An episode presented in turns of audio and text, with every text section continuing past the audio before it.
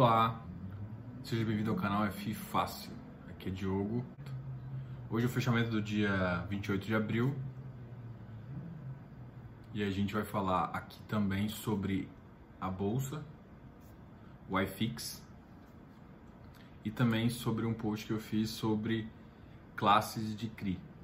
Tá? Antes de mais nada,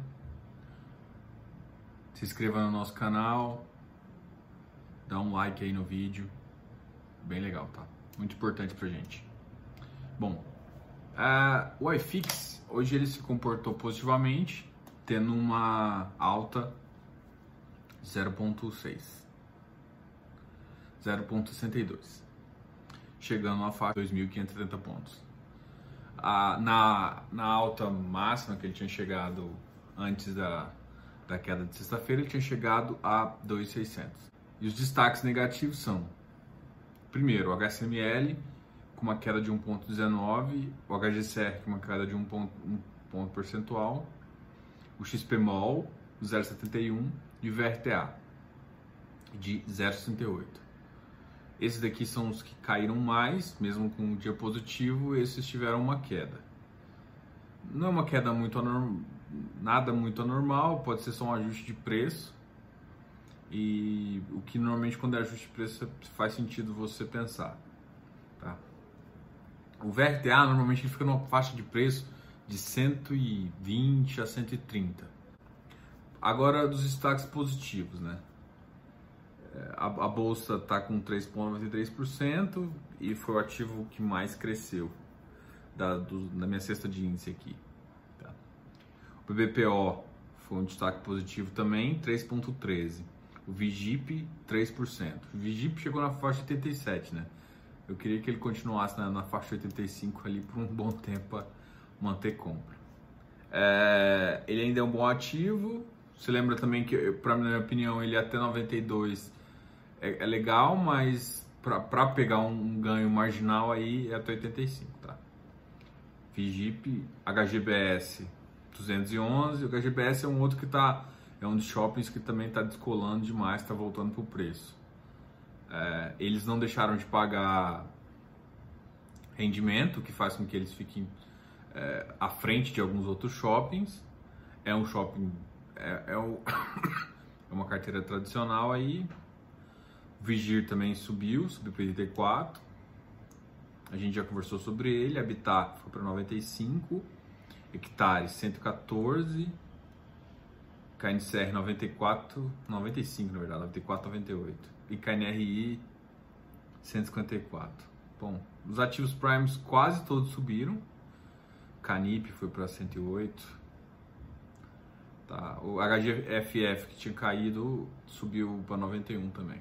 Esses aqui são os principais ativos para você ter uma ideia de como aconteceu no mercado e vamos seguir em frente.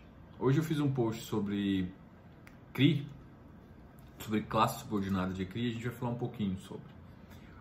Os CRIs, eles normalmente são divididos em duas classes, sênior e subordinada, devendo ser escriturados e mantidos em conta depósito em nome dos seus titulares. As sêniors têm prioridade em relação às cotas subordinadas na amortização, resgate e distribuição de resultado. Por que, que é importante você saber disso? Quando você for olhar uma carteira de um, de um de um CRI de, de um FI de papel, você tem que olhar a carteira de CRI. E você tem que olhar se o CRI é, é meso, subordinado ou sênior. Por que, que eu tenho que olhar, Diogo? Porque justamente, se acontecer algum default na carteira, algum problema, a prioridade de recebimento aqui é do CRI sênior. Não existe isso, não existe entre os CRI sêniors, né? Porque pode ter várias séries, porque depende de quando vai estar entrando dinheiro mas de qualquer forma, entre as, os CRI não tem prioridade, mas ele em relação à subordinada tem. A subordinada, muito, muito, muita gente pega ela porque ela paga uma taxa melhor, justamente porque não tem essa, essa prioridade. Tá? E dentro da classe subordinada, ela ainda pode ser dividido em mezanino e júnior. Então, a, ela não é obrigada a sempre emitir com, essas, com essas, essa subdivisão, mas às vezes emite. Então, você tem que ficar de olho aí, porque a classe prioritária aí é a classe sênior. Então, se você está com risco de crash numa carteira, o que você tem que olhar justamente quantos mesos ele tem, quantos subordinados ele tem. Bom, então eu vou dar dois exemplos aqui, você vai começar a ver na sua tela. O primeiro exemplo vai ser o do Habitat. É, da carteira deles, vamos começar aqui com o Resort do Lago. É, foi, a emissora é a, a Forsec. E aí você vai ver já, a, a Senior tem uma taxa de 12%, indexadora é o GPM. E a Meso tem uma taxa de 14%. Ou seja, a Meso paga mais. Mas em relação a, a mas em relação à prioridade, a Senior tem mais. Nessa posição do Resort do Lago, o Habitat aqui ele tem uma posição muito maior na Meso, tá? Aí eu vou citar só as, as três primeiras aqui, o crime que é as, que ele tem mais posição. O Crimabu, Maimabu é a mesma coisa, tem subordinada e sênior. Eles têm, aí ó, a subordinada tem uma taxa de 22,32% e a sênior de 13,68%. Aqui ele está tomando mais sênior, ele pega 13 eh, milhões em, em sênior e 12 milhões de subordinada. Então, é, por que, que eu estou falando isso? Se acontecer algum problema com a carteira, a prioridade é pagar sênior, tá? Então, é, se você quer fazer uns descontos para saber o que, que você tem que considerar, é interessante você fazer isso. Esse aqui é o exemplo dessa carteira da Habitat e eu vou citar um outro exemplo também que é do VRTA, que eu até comentei mais, mais cedo. Ah, o VRTA, vamos só escolher aqui. Aqui ele tem um pulverizado aqui, chama, ele chama de o ativo chama pulverizado 157. É uma classe subordinada. Ele tem ele tem MyMabu 1 também, que é emitido pela Forte. MyMabu ele tem a classe sênior. Aí local frio ele tem uma subordinada e uma sênior. Por que que você tem que olhar isso? Eu já te expliquei aqui, tá? Então é só para você mostrar que principalmente os high eles mostram essa informação, tá? Alguns gestores, por exemplo, a Pitar, eu já vi entrevista do Eduardo, é, ele prefere tomar a operação toda. Esses, esses CRIs são feitos de uma operação, então você tem uma operação e ela tem um lastro justamente nos recebíveis dela e é mais ou menos assim que monta.